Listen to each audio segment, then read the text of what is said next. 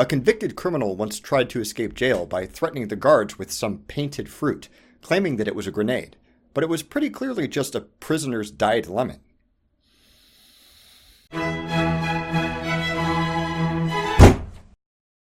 I have some bad news. Your notorious life of crime has finally caught up with you, and you've been arrested for a robbery, along with another crook that you were working with. The cops don't have enough evidence to convict either of you for the robbery itself. They can only prove that you're implicated enough to give you a year of jail time, which isn't ideal, but it could be a lot worse. Of course, it could be a lot better, too. The cops come to you while you're waiting for the trial and offer you a deal. If you testify and throw your erstwhile Confederate under the bus, you go free. They'll serve three years, but for you, no jail time at all. You just walk. Sounds like a good deal. And then it hits you. The cops are offering the same deal to your former partner, trying to get them to rat you out. If you both talk, then you're both going down for this, serving two years each. What do you do? Do you keep your yap shut and risk a three year sentence if they snitch on you? Or do you happily turn them in in the hopes that you might get to go free? This is the infamous prisoner's dilemma, one of the foundations of game theory. Importantly, the whole set dressing of being arrested and cutting deals with the cops is just a convenient way of framing the real problem, which is how to net the best possible outcome for a player of this game. The more floaty abstract principles like honor among thieves or snitches get stitches don't apply here. We only really care about the numbers in this matrix and which decision would lead to attaining the best possible result, or the highest numbers. What makes it a dilemma is that following the principles of game theory leads to a paradoxical conclusion. If you look at the options and their relative values, in every scenario, snitching is better than not snitching. Either you serve no jail time instead of one year, or you only serve two years instead of three. No matter what, if each player is trying to get out as quickly as possible, they have to conclude that snitching is the better option, which means that they both end up serving two years instead of one year. By picking the best options, they get worse outcomes. The prisoner's dilemma is of particular interest to game theorists because it mirrors many real life situations where cooperation would be best for everyone, but seemingly rational self interest leads to inferior results.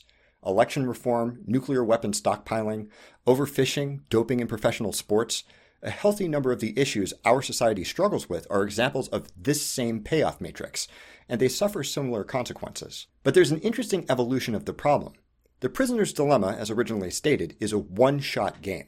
You make your choice, you get your result, game over. But that's very rarely how the real world works. We often find ourselves choosing between the same options over and over. Our lives are much more like an iterated prisoner's dilemma. Make a choice, get a result, try again and again. It's the same game, of course, but played thousands of times with many different individuals, each of whom might have their own favorite strategy. It's not so easy to give a straight answer about what option you should pick in this scenario. The results aren't just three years or one year. They include all future results, where your partner could use your past decisions to inform their future behavior. In fact, the game is now so complicated that it becomes much more difficult to mathematically demonstrate what strategy is best. Best in what context? Against whom? Repeated interactions with ambiguously minded people who might be cooperative and helpful or who might just try to screw you over. That sounds a lot like life. It sure would be nice to know how to get the best results from such a game. Robert Axelrod, political scientist and one of those legendary computer science nerds from the 60s, came up with a relatively straightforward way to figure that out.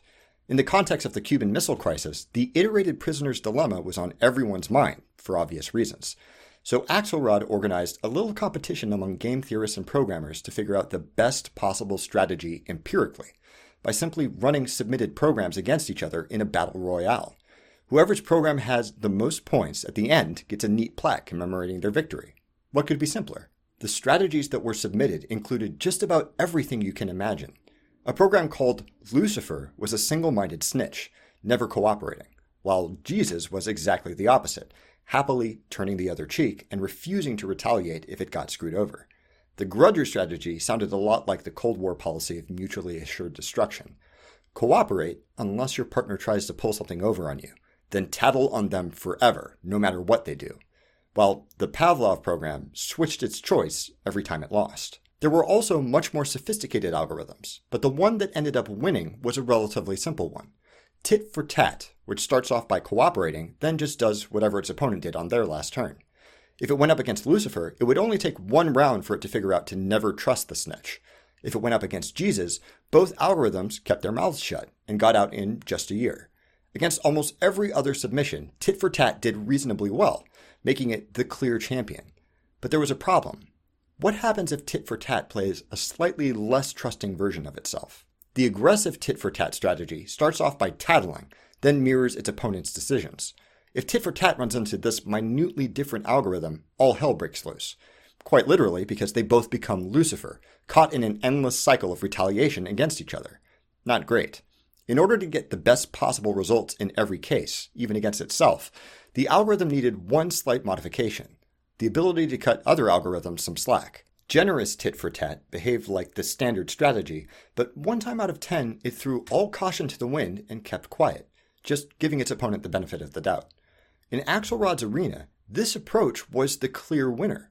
Now, if two tit for tats happened to get off on the wrong foot, there would be an occasional opportunity to rebuild some trust and start cooperating again.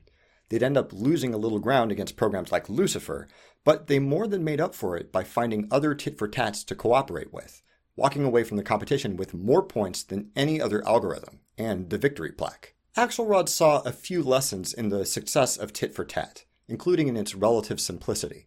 Many of the more ambitious programs tried to learn their opponent's strategy and exploit it, but this frequently ended in disaster as their own moves became unpredictable and subject to noise.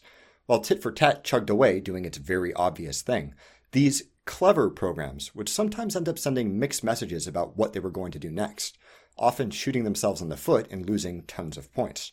Axelrod summarized the results of the competition with a few pithy guidelines, describing the majority of the most successful algorithms.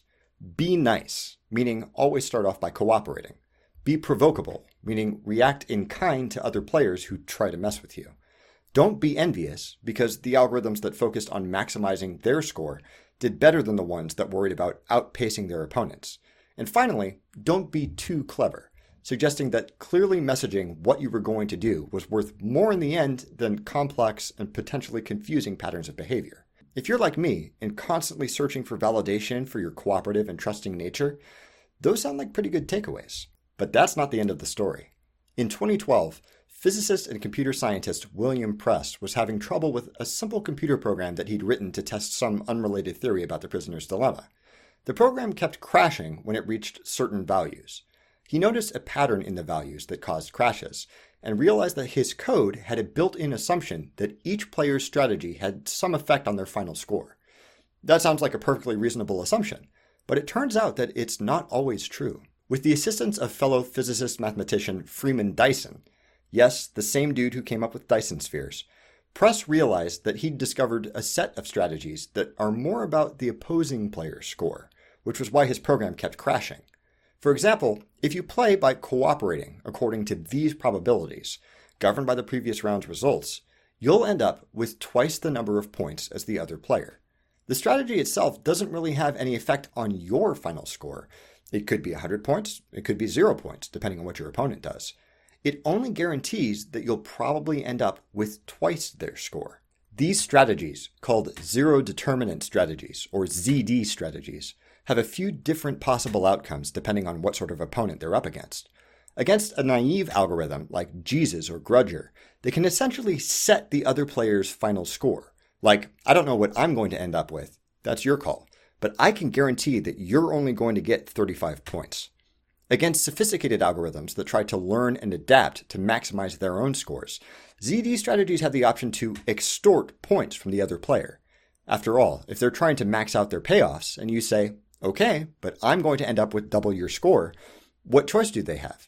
They can either hand the ZD player a ton of points or punish themselves and walk away with nothing. Interestingly, tit for tat turns out to be a border case of the ZD algorithm space. It's the most generous member of the zero determinant family, one which doesn't attempt to extort any points and sets its opponent's score to one times its own score.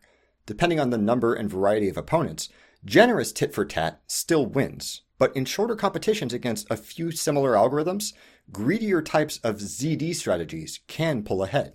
When ZD strategies are pitted against each other, an interesting sort of equilibrium develops. Just like the tit for tat squared game, Both players find their scores largely dependent on their partner, and the negotiation looks familiar. Each player says to the other, Look, I'll cooperate when you do, but every time you decrease my final score, I'll do the same to you. Sure enough, when the dust clears, ZD1 and ZD2 will usually walk away with the same number of points. Generous tit for tat is still the king of the iterated prisoner's dilemma, but despite its slight edge in longer games, supposedly due to its deep wisdom, it's entirely possible to beat it with other zero determinant strategies in the short run.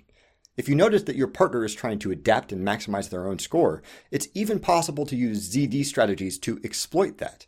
I mean, being nice and not too clever can get you a long ways, but it seems that sometimes it pays to be very, very clever.